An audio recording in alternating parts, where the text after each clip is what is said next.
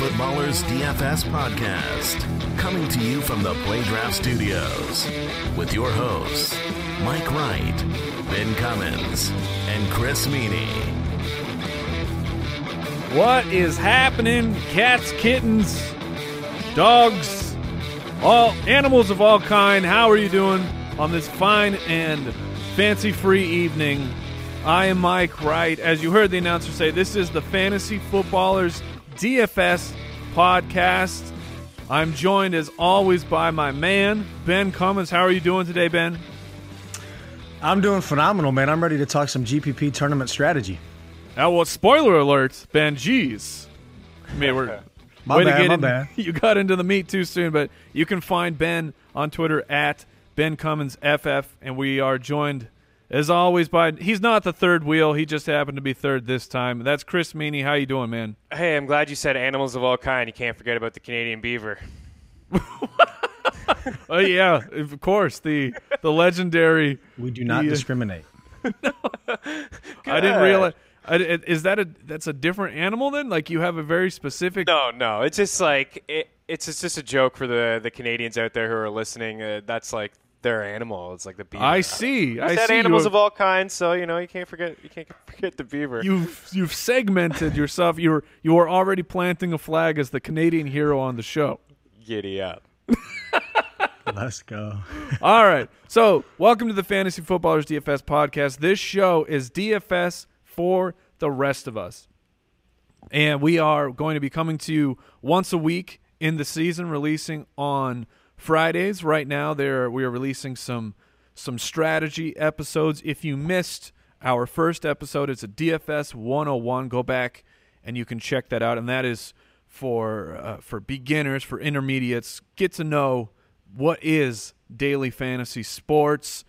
We are running a contest for the fantasy footballers. Are we are giving away a DFS pass? We're giving away a few actually, and we need those five star iTunes reviews. So open up the podcast app, search for us, leave us a five star review, screenshot it, and then tweet it to at the FF Ballers with hashtag BallersDFS. We're going to be giving a, a few of those away in August.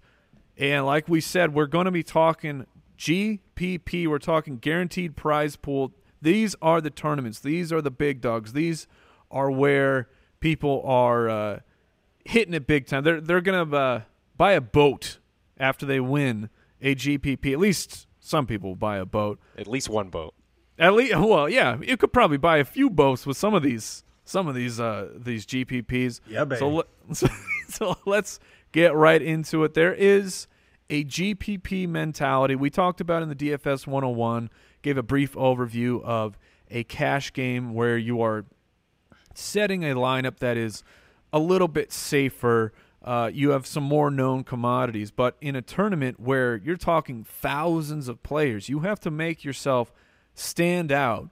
Uh, but there's also other other factors and strategy you need to take into account when you're getting into the tournament play. So I'm going to come to you, Ben. Uh, just start us off with uh, with one of your uh, your go-to strategies. Yeah, well, I think the most important thing to remember um, when people are trying to beat this many people, it's easy to overthink things, right? And the most important thing is opportunity is king in fantasy football. And that goes for all types of fantasy football, but especially in DFS when you're only rostering nine guys out of a lot of different games, right? And so it's easy to kind of overthink it and kind of talk yourself into perceived upside for maybe this pass catching running back whose ceiling is like 12 touches uh, and targets combined, but you're going to fall behind the field really quickly if the rest of your competitors are rostering two running backs that are both going to see about 25 touches that day and they're doubling you up. And, you know, again, that's something that excites you on DraftKings with the full point PPR, but you still really want to stick to that foundation of getting guys that have that are going to get a ton of opportunity because with a lot of opportunity comes huge upside and you have to have that huge upside in GPPs like you were talking about Mike to get ahead of the field and to rise to the top of the leaderboard and beat thousands of people. Right. So, Chris, one of the things that uh, e- even kind of the newer players that they understand this, and that's you do need contrarian plays along with your foundation. But just how how do you go about picking because there's every every single week there are there's a ton of upside guys. There's a ton of of contrarian plays, but how do you go about that process? Well, I mean, you can look around the industry and look at rankings, and you'll see matchups like, for instance, Aaron Rodgers be up against Cleveland. He'd be the most expensive price quarterback, and that, of course, that's a fantastic play. I mean, who wouldn't want to play Aaron Rodgers? That's more of like a cash game play for me. I'm thinking about trying to be trying to grab players who are low owned, trying to trying to go under the radar here a little bit. Maybe a quarterback for a bad team that maybe they will lose, and, and some people may think that's not a great strategy, but they're going to throw the ball a lot. They're going to they're going to be throwing. They're going to be trying to get back into football games. Uh, just shooting for upside and shooting for low ownership, contrarian plays. Maybe you don't. Some people may think that it, this isn't a fantastic matchup for a running back up against a stronger defense, but you know he's going to touch the ball a ton of times. The volume's going to be there. The opportunity. Some things that Ben just talked about and you can just be contrarian that way. A lot of people will say, no, I'm not pairing up a running back with a quarterback. But as Ben also mentioned, if that running back is going to catch some balls, it comes up becomes a little bit more of a contrarian play. Uh, some people will say things like, well, don't go against your defense. Well, your defense may get up a lot of points, but at the same time, you may be picking on a team that will be throwing the ball a lot. Maybe you do want to target that one wide receiver who's not going to really hurt your defense and that points out. So it's there's a couple ways of being contrarian that way, looking for guys who you feel will be low owned, just trying to be a little bit different because. I mentioned Aaron Rodgers against Cleveland. That guy may be owned in 30%. I mean, his ownership tag may be 30% in that tip, in that contest.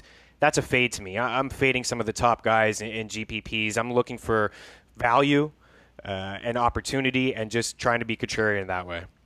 So, so uh, let's talk specifically about ownership. And on this show, that will be something we'll talk about every single week. We have some uh, yes. uh, some unique opportunities and unique tools that we're going to be bringing to you each and every week. But Chris, uh, what is your process for uh, for evaluating ownership? Because they're they're not going to come out and say or you don't know that in a tournament. Well, when you're putting your lineup in, it doesn't say, "Are you are you sure you want to use Aaron Rodgers because he's going to be very high owned in this tournament? Are you sure you want to do that?"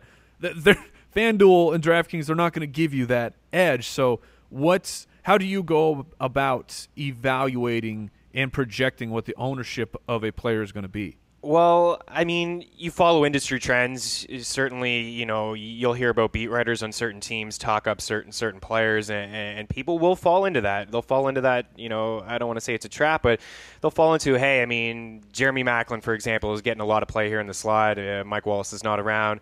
Uh, he, he's a low a, a, low price tag. Looking at price tags like that and and, and finding value, and just trying to be a little bit different because, like I said. It, sometimes like with Le'Veon Bell, I mean, towards the end of the season last year, this guy was in my lineup all the time at GPPs for the most part, and I knew he was going to be high owned, but I just didn't care because I knew what I was going to get with him.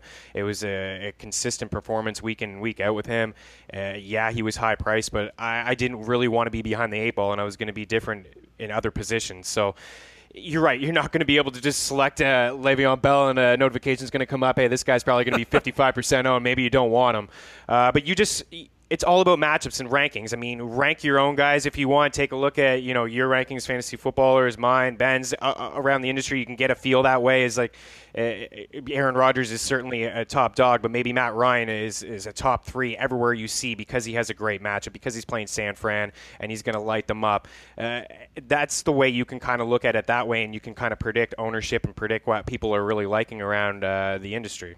Yeah, you hit on it, Chris. It's all about public perception, and a way to figure out what that public perception is going to be is just to listen and look at rankings and see who people are on because it's really easy for humans to have that follow the herd mentality. And so, you know, if you want to try to win a GPP, you need to start training your brain right now to look for those guys that everybody likes and start thinking about whether it's a really good strategy or not, and thinking about who is potentially a contrarian play that can give you some leverage if the guy that everybody likes doesn't hit. And it just goes back to recency bias because another thing you can do is just look at what a player has done over the past two or three weeks because the NFL is a week to week game, and we have to wait a whole week for games to happen. So within only four games, it's over a month stretch. And so people are just going to look at what's happened lately and make their decisions based off that recency bias,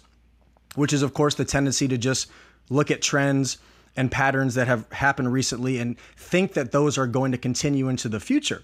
But it's not the case in a game like the NFL because the NFL and football is inherently just prone to so much variance when we're talking about small sample sizes. I mean, we're only talking about 16 games for an entire season for crying out loud. So, you know, an example is Golden Tate at the beginning of last year. I mean, he did nothing for five weeks, right? But if you would have looked at that and said, that's a reason for me to be on him because now I know nobody's going to play this guy because he hasn't done anything for five weeks, over a month, that recency bias is going to be strong.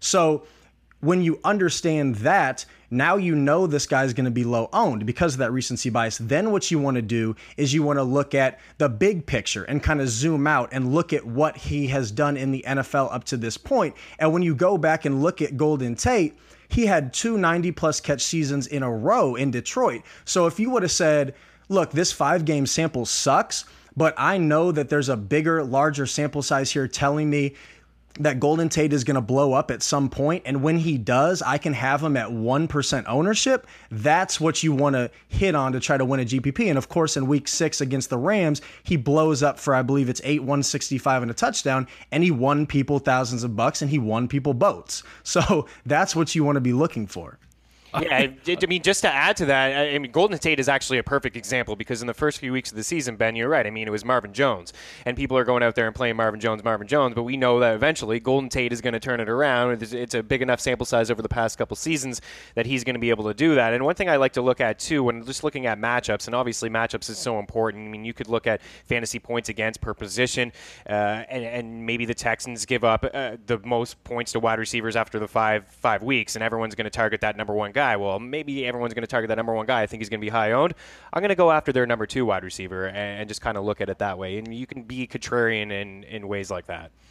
The, the NFL and fantasy football is funny because, like you're talking about with Golden Tate, it's you're good until you're bad, and you're bad until you're good. Oh yeah, and and we we overreact to to small samples, but th- that's also part of football because you're never going to get a large sample. For example, you know Todd Gurley last year, you, you're you're through week eight or whatever, and he's not giving you very much.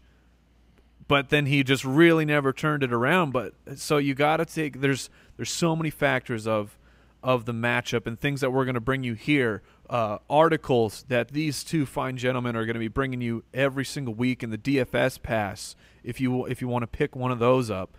And uh, I want to talk real quick about since we're talking about ownership with injuries. Do you? Uh, and I'll shoot this one over to to Chris. Chris, do you? Is there specific injuries where that you're going to completely be off of that player? You're not going to play him. You're going to fade him. Say he's got a lower body injury, so I don't want to. I, I don't want to take that risk, even though I know that he's going to be at a low ownership, uh, as compared to say a shoulder injury. Do you have a process that where you're filtering through those kinds of things? So, I mean, for cash games, um, and you know, especially with the lineups lock, uh, you know, over FanDuel, I will be a little bit hesitant to do that. I don't want to take that take that risk, but you know what? It's not necessarily a bad idea to to take somebody who is questionable that you feel is good like maybe Mike Evans is has, has a shoulder injury and, and, you feel the community and the fantasy world is kind of out on this guy and they'd rather pay up for Antonio Brown this week. Well, I know hearing all that, like I'm thinking low ownership, I'm thinking, hey, you know what, this guy may be fine. And and if he is, he's got the upside to, to catch 10 balls for 100 plus yards and find the end zone twice. And I feel like he could be low owned. So uh, I'm willing to maybe roll the dice a little bit more in GPPs on, on questionable guys as opposed to uh, just cash guys. And, and, what you guys were talking about earlier, this is like, what have you done for me lately, world? It always is. Yep. I mean, you play Mike Evans again against San Diego, and this guy has six catches for 38 yards. Well, I'm not playing him next week in Seattle and then he gets 11 targets, eight catches, and 104 yards and two scores. That's exactly what happened to Mike Evans last year. That's just an example of, of feeling out the community. And uh, what have you done for me lately? If this guy is struggling, much like the Golden Tate thing, you know eventually he's going to turn it around, and he could even turn it around in a tough matchup because we know he's a terrific wide receiver. And to piggyback off what Chris said, most people that you're playing against are going to set their lineups early in the week, or at least not, they're going to set them before Sunday morning. And that's why I personally just wait until Sunday morning to set my lineups. Now, if you're somebody that can set them earlier in the week and you're totally fine adjusting them throughout the week, that's fine. I know personally I don't really like to adjust once I lock in. So I wait to make my lineups until I have as much information as possible. And that's an important way that you can gain leverage over the field, like what Chris is talking about. If a stud like Mike Evans is questionable and they, and he's pronounced active an hour before game time and the reports are coming out that he's not going to be limited, well, 90% of the people you're playing against already locked in their lineups and they're not going to touch him. And they made those lineups with Evans questionable, so they didn't play him because they didn't know. So wait until you have as much information as possible, and that's another way that can help as well. How do you handle that situation if it's an afternoon game and your other options of of players are limited? Would and, and it's a let's say it's a superstar, so a high priced player like Mike Evans. Are you less likely to do it, just as likely to wait on him, or, or are you just going to? Is that more a hands off situation for you? Yeah, it's it's probably more hands off. It just makes it so much tougher because m- the majority of the games in the in the main Sunday slate are already going to have happened. So, I mean, there's certainly something, especially on DraftKings, where you can late swap at, even after the early games have started, as long as that guy's playing in the afternoon, to where you can set up a roster construction and say, I'm going to go with Jordy Nelson if Mike Evans can't play. But if he can, I know Evans is $100 more than Nelson, meaning I can afford Evans.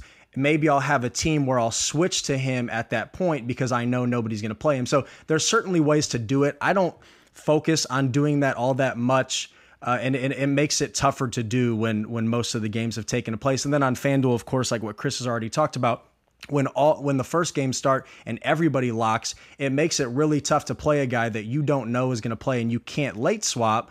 But then of course there, if you have a good feeling that he's going to play and you want to risk it and he does play, then of course he's going to be low owned because most people are going to be risk averse there. So it just kind of depends on your feel for the situation, but usually I stay away from it um, when it's a situation like that. Yeah, I mean, when you're going, what you're talking about, Ben, you got the Sunday night game, Demaryius Thomas Sunday night, he's questionable on FanDuel. I mean, you got to have your lineups at one o'clock. It's really hard to to be confident enough to have Demaryius Thomas in your lineup. And and going back to DraftKings and talking about Mike Evans and Jordy Nelson, one tip that I've learned along the ways is maybe just uh, you know, you can put Mike Evans into the flex spot and if that doesn't work out and he's not going to play and you find out he's not going to play that late game, maybe you can swap him out for a back similar price. Uh, even still, you can put in a wide receiver or a tight end. So you're not limited to just having to go for a wide receiver if you have him as your one of your two or three wide receivers. Uh, if he's in the flex spot, you can sub out at any position you want to do. That's a yep. phenomenal point, and you should honestly be doing that regardless if a guy is is questionable or has an injury or not. You should always put somebody in the flex spot that has like the latest game out of all the players in your lineup because it just gives you more flexibility. Like you're talking about, Chris. If you have a chance to win a GPP and you go look at the leaderboard and there's 12 people in front of you that have the same wide receiver as you, but you realize that it looks like nobody has, let's say, Eddie Lacy is the same cost as the wide receiver you were going to play, well, your only chance of beating out those 12 people in front of you is to play the running back because that's the contrarian play at that point, and he's the only way that you can rise up to the top. So you want to leave yourself as much flexibility as possible in those instances. And of course, we're talking about DraftKings where there is the flex, and you do have the ability to late swap if you want to.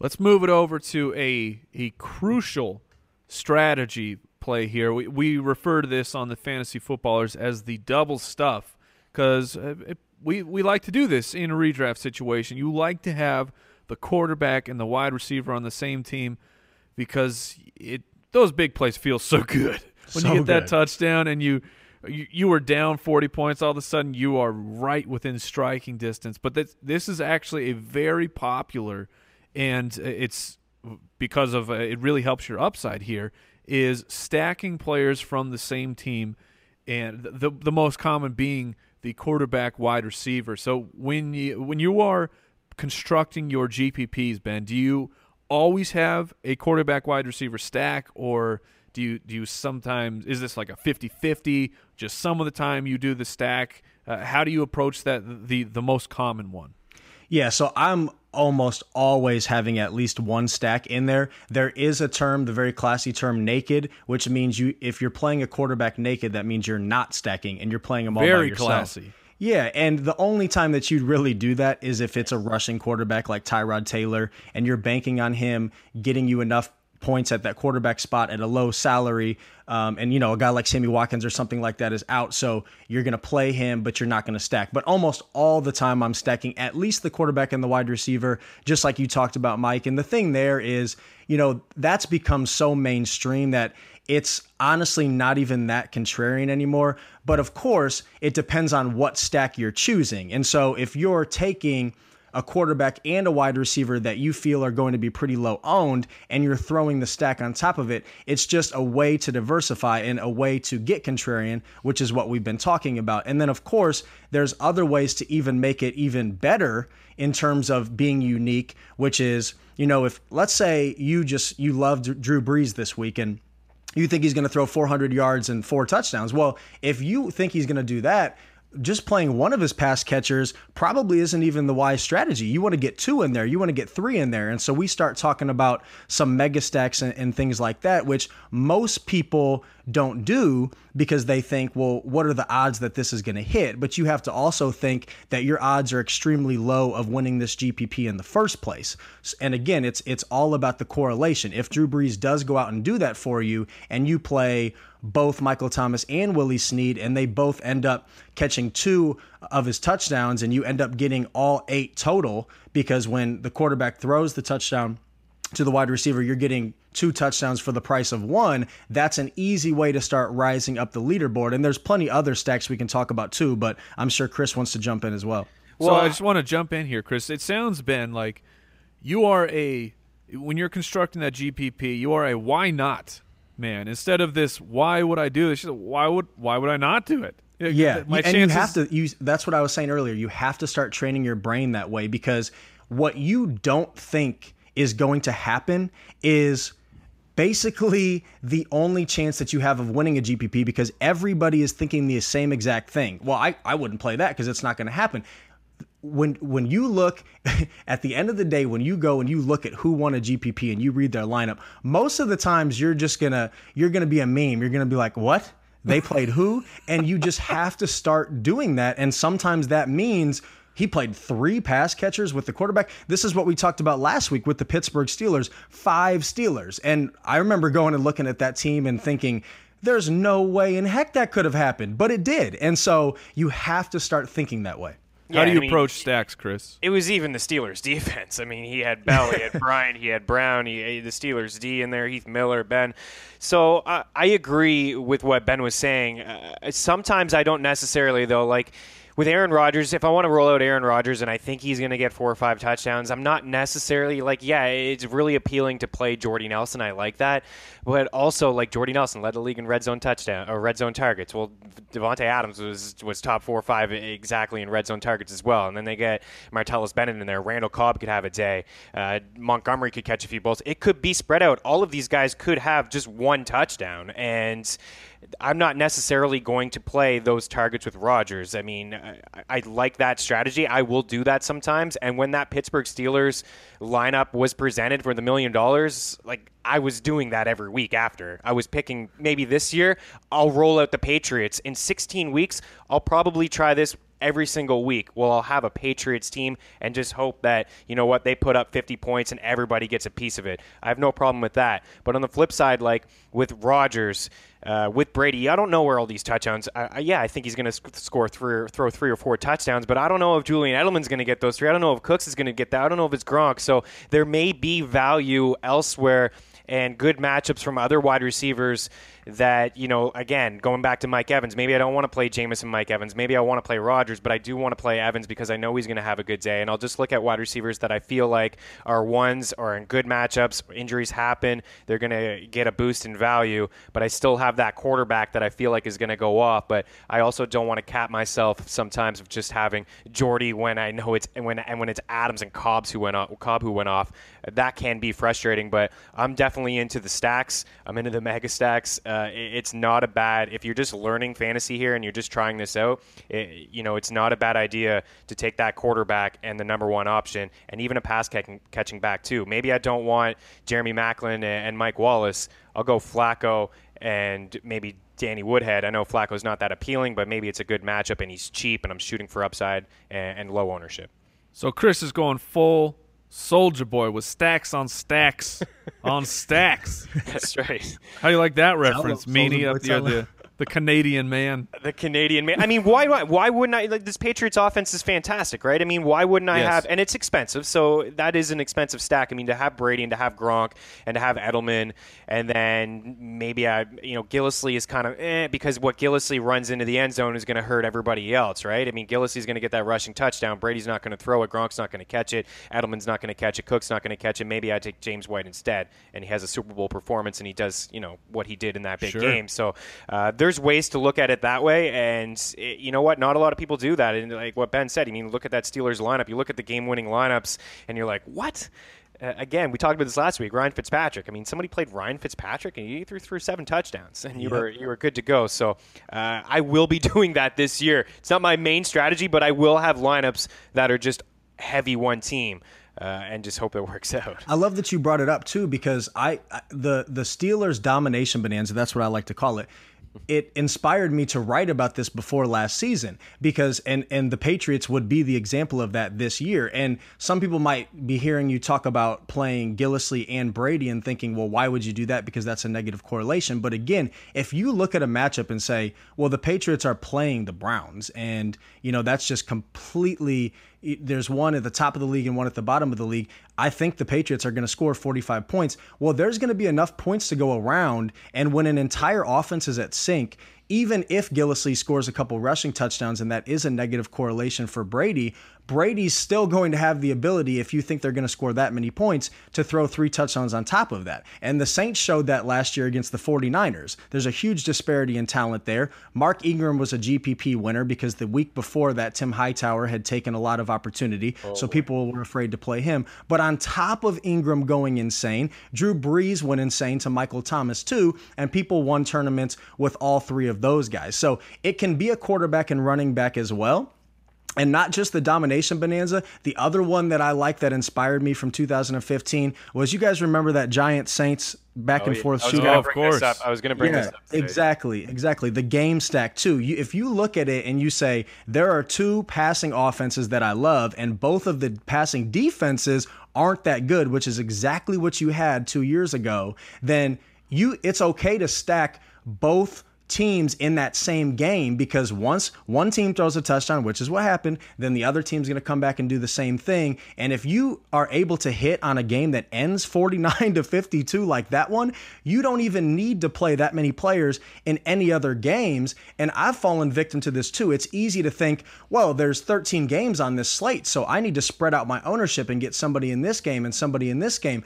But a lot of times you can spread yourself too thin and that this comes back to the whole stacking example get guys that correlate together and if they pop they pop together and you start shooting up the leaderboard you're looking at Vegas lines and game script is so important. I'm glad you brought up like with Gillislee too, because yeah, you're right. Brady's going to get his. He's going to throw his four touchdowns, and then you look at red zone rushing attempts from last year. Like LeGarrette Blount got his as well, and, and Gillislee will could just fall into the end zone a couple times, and they could be up well, they probably will be in most games, and then in the second half they'll run the ball and they'll they'll get a lot of touches that way. And and yeah, that that Giants and Saints game. I mean, if you just stacked, you had every wide receiver, one of the quarterbacks, a couple backs, and you were you were on your way. I mean, looking at game script, uh, Vegas lines, totals is, is, certainly huge, and you can't you can't forget about that.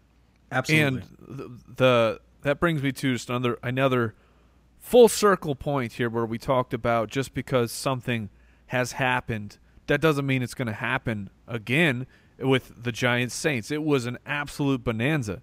Last year, the Giants versus the Saints. It was all lined up again. Yep. Everyone loaded up, Great and point.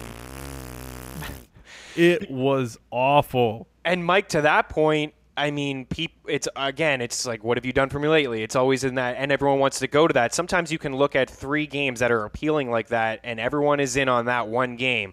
It's like, and I'm sorry to bring baseball to the, to the term, though. It's How like a lot of people. you.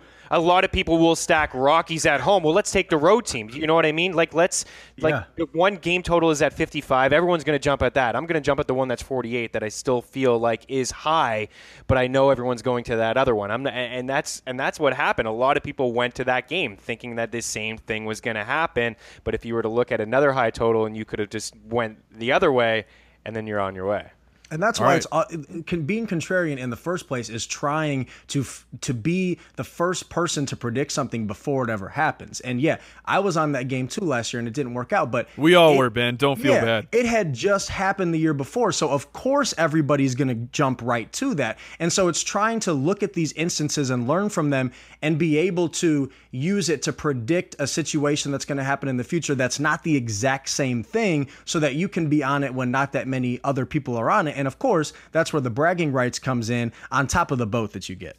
Oh, so many boats. So many boats. So many boats. man. All right, before we close it out, fellas, we're gonna we're gonna jump to both of you, and we're gonna talk your process. I mean, we've been talking overall strategy, but this is your time to say, this is how I do it when I'm when I'm looking at building some lineups for the weekend. This is my process. Ben, we'll start with you. Uh, so so work me through the beginning to the end. How how do you go about it?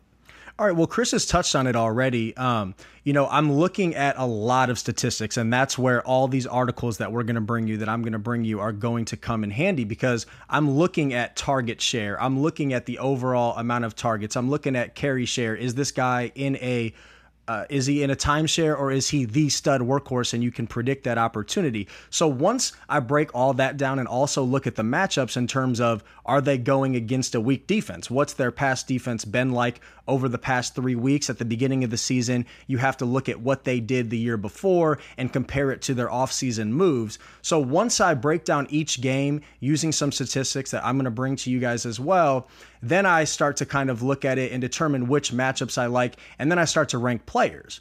And once I rank the players, what I personally do is I kind of, and you have to get a feel for this yourself. And if you haven't played that much DFS, it's probably going to take a little bit. But I personally try to guess what salaries are going to be based on my rankings. And then I go in and look at the salaries because that's such an easy way to gain leverage because 95% of your competition is just going to log into FanDuel or DraftKings and look at the prices. And what the prices are also doing is essentially forming their own rankings. And so people are going to look at that and their thought process is going to be affected based on what they're looking at. And it's not just a ranking, you also have to look at what the difference in price is. So if Antonio Brown's the number one ranked wide receiver that week and OBJ is two, but they're only $100 apart, that's not a big deal. But if you look at it and Antonio Brown is $1,000 more expensive than the next wide receiver, then it starts to become, well, he's so expensive that it makes a lot more sense to fade him. So you want to pay attention to that. And when you guess what the prices are going to be based on what v- value you think they should have, it's really easy to say, okay, well, you know, Delanie Walker's in a great matchup. You know, this is last year. If, if we're talking about last year, you know, he's one of their main targets. Great matchup. I, I thought he'd be about 4,500 on DraftKings and he's 3,600. That's an easy way to say, I think that's good value. I should probably get him in one of my lineups. And so once I do that and I'm not affected by the prices and the rankings that are put out, I'm able to be more unique because I'm going off of my own evaluations and what I think is going to happen. So, kind of moving forward, I also put more emphasis on players at home and players in good games. And Chris already talked about it, looking at those Vegas lines and just kind of projecting for yourself what games you think are going to be high scoring, because obviously that's what we're looking for, right? Uh, and the other thing that I like to do is keep kind of a list of players throughout the week, because again, it's a week to week game, so we have a whole week to overthink things, right? And you know, if you've played before, you've probably at least once before loved a guy on Tuesday and then, nah, I'm not feeling it on Sunday. And then he ends up blowing up and you didn't put him in your lineup. So I like to keep track of all the players that I like throughout the week, have them written down so that Saturday night or Sunday morning, usually when I go enter my lineups, I have that list and even if I'm necessarily not as excited now, there was a reason why I was excited on Tuesday. And I'll use that to help me guide creating my lineups based on the, the guys that I like the most. And of course, you got to look at every injury. And I'm going to bring you an injury article too, because again, that's why it's so important for me personally not to lock anything in until Sunday morning, because there's always injury news breaking on Sunday morning.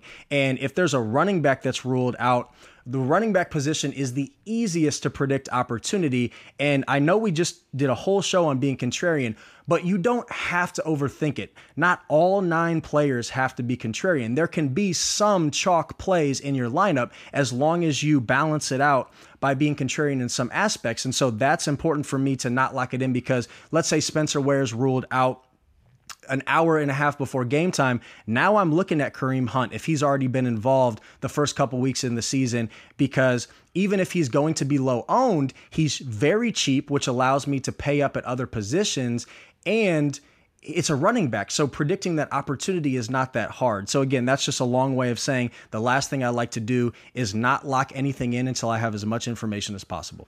What I really liked about that Ben is the you when you're when you're uh, estimating the salary, that's very similar for what we talk about in redraft of how important it is to have your own rankings because once yes. you get into a draft room, ESPN or whoever your provider is, they get they put that list up there and it starts yeah we're not no one's immune to it it starts nope. messing with your brain Nobody. that that these names are up high on the list they have to be better than the guy that I want to take so that's I think that's a an excellent point as well as write it down. I mean, there's there's a reason you have these these feelings. I, I believe it was uh, Sigmund Bloom. I saw him comment on something on Twitter where he was someone had brought up gut feeling, and and then someone of course was was dismissing the gut feeling, and Sigmund Bloom jumped in and said, "There's a we have gut feelings because it's it's so many." factors and the variables are just they're being absorbed and your brain is going through all of those things and that translates into this gut feeling you have. So it's it's not just based on nothing right? Exactly. it's, it's based on so many factors but then it, we just end up calling it the gut feeling all right chris i want to hear your process and I, and I don't care that you'll probably have some overlap because you guys are both excellent dfs players but go ahead and walk me through your process throughout the week, Chris. Yeah, I mean, I could be echoing Ben here a little bit. I agree with with basically all of his strategy and what he does. I mean, it is very important, and you guys just touched on it, to rank your players. I mean, you can't. It's such a mistake to open up the FanDuel page and open up the DraftKings page and look at the prices and say, "Oh, oh, Crabtree is ahead of Cooper, but I like Cooper more." And like, you, you have to rank your guys, know where you like them, and, and then you can kind of find value that way. I mean, for the most part, these, I mean, DraftKings and FanDuel, their pricing is right on point. I mean, if you think because you know Jordy Nelson is is hurt and Randall Cobb is questionable, and you don't think Davante Adams is going to be highly priced, and you're mistaken. I mean, they're on top of things for the most part, uh, so it, it, can be hard to to find some value. But you may be higher on a guy that you know DraftKings is not higher on, and you can find value that way. So, uh, I mean, ranking your guys right off the get go, Tuesday morning, Monday night, whatever you want to do, you rank your players, and then you can open up that DraftKings page, and then you can start looking at where prices are and he's like, hey, I'm higher on this guy than they are, and you can maybe pick that player if you if you really feel strongly about them. Uh, I don't. I'm not afraid to break the quote unquote quote unquote rules. A running back Ooh. with a quarterback. We already talked about that. The rules, uh, as long as it's a pass catcher, and I feel like he's going to get five plus targets, I, am all right with that. A Theo Riddick and a Matthew Stafford, I'm certainly fine with that.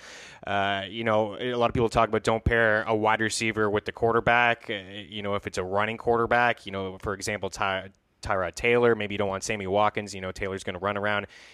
Being a little bit contrarian there is fine. I typically fade to Thursday nighter if I'm going into a Thursday. We touched on this a little bit last week. uh, you know, Thursday, Monday contests only. But if you're going into a Thursday to a Monday, a full week, you know, we have a large enough sample size. I mean, those Thursday night games have been pretty dud. They've been duds. Like, not a lot of points are being scored. It's, it's short rest. Uh, you don't see typically phenomenal performances from some of these guys, so I tend to fade that. And I shoot for upside. I shoot for upside when it comes to GPPs. I'm looking for touchdowns. I mean, that's how you get the name of the game. Yeah, yeah, targets and, and volume is nice. It's nice. Uh, you know, Julian Edelman and Jarvis Landry are going to get their looks, but I these guys aren't scoring touchdowns for me. I'm looking for touchdowns. I'm looking for targets. Guys who are going to get targeted inside the red zone. Guys who are going to get rushing attempts inside the red zone. Nobody's going to steal those rushing attempts from Melvin Gordon inside the red zone. I'm looking at that because touchdowns is is just huge for the upside. Uh, just like a couple tips if you're if you're gonna play in. Uh, I know I'm going back here for GPP and head to heads and cash, but if you're just new to this and you want to play head to heads and you just want to play against one person, that's you feel comfortable that you can beat one person. Don't go looking for head to heads. Just set up a head to head yourself and let somebody come and find you. Sometimes I feel like sharks will set up the head to heads and they'll just sit there and they'll wait and you go find a head to head and go pick one, you can be going up against somebody who who is way more experienced than you. And that's just one little little tidbit I'll say about head to heads and little cash games. And then again, I look for looking for value. Uh, I talked earlier about this with quarterbacks, and Ben touched on it too. With you know uh, maybe big uh, like Tom Brady. Tom Brady you can look at the game script. You can say that oh, they're just going to crush this team. He's not going to throw the ball a ton in the fourth quarter and the third quarter. Maybe I'm going to target a quarterback who's an underdog, uh, who's fairly cheap and has the upside to to maybe throw three or four touchdowns and try to play from behind. And you know that they're going to throw the ball a ton. It's like Bilal Powell in fantasy. People don't want this guy in redraft leagues, I think, because the Jets are not going to score a lot of points. Well, the chances are they're going to be down in a lot of football games, and we saw towards the end of last season that was the case. And this guy's getting a lot of targets and a lot of volume and some catches, and he can attritiate points just that way. When I'm looking at value, I'm looking at GPPs and I'm saying 180 points. Ben, I don't know. You can touch on this after. 180 points for me is the goal. I mean, if I can get to 180 points in a GPP, I feel like, hey, this is pretty good. And if you're looking at maybe just $1,000 per player, so 3.6 points per player. I feel like if you reach that number, you're going to find value. Uh, that's just one way I like to look at it. If, if $10,000 is that's the price for Bell, he better be scoring me 30 plus points. Uh, that's what I want. And, and like Ben said as well, you can really find value through running backs it's okay to be chalky. If DeMarco Murray's not going to play and, and he's a last minute scratch, and this came out of nowhere because the pricing was set. And DeMarco Murray, all of a sudden on Sunday morning, we didn't hear at all about DeMarco Murray on Sunday morning, and this guy's hurt and he's not going to play. A lot of people are going to probably go to Derrick Henry, and he's priced as like a backup, and it's okay to play him. It's going to be chalky, but he's a cheap play, and it allows you to spend up elsewhere. It's much more obvious to fade wide receivers and tight ends that are super high owned because they're more prone to variance. And Chris, you were just touching on that. Like we talked about, a running back, we know we're going to get those carries if they're going to be the guy. So if it is a chalk play at running back, whether it is a cheap guy coming in because of an injury, or it's just a David Johnson or Le'Veon Bell. I mean, go and look at the winners, uh, basically all of last season, and they oh, had yeah. a stud running back in there because the landscape of the position changed. So I love that you bring that up. And yeah, to your point about hitting 180, you're making money if you're there.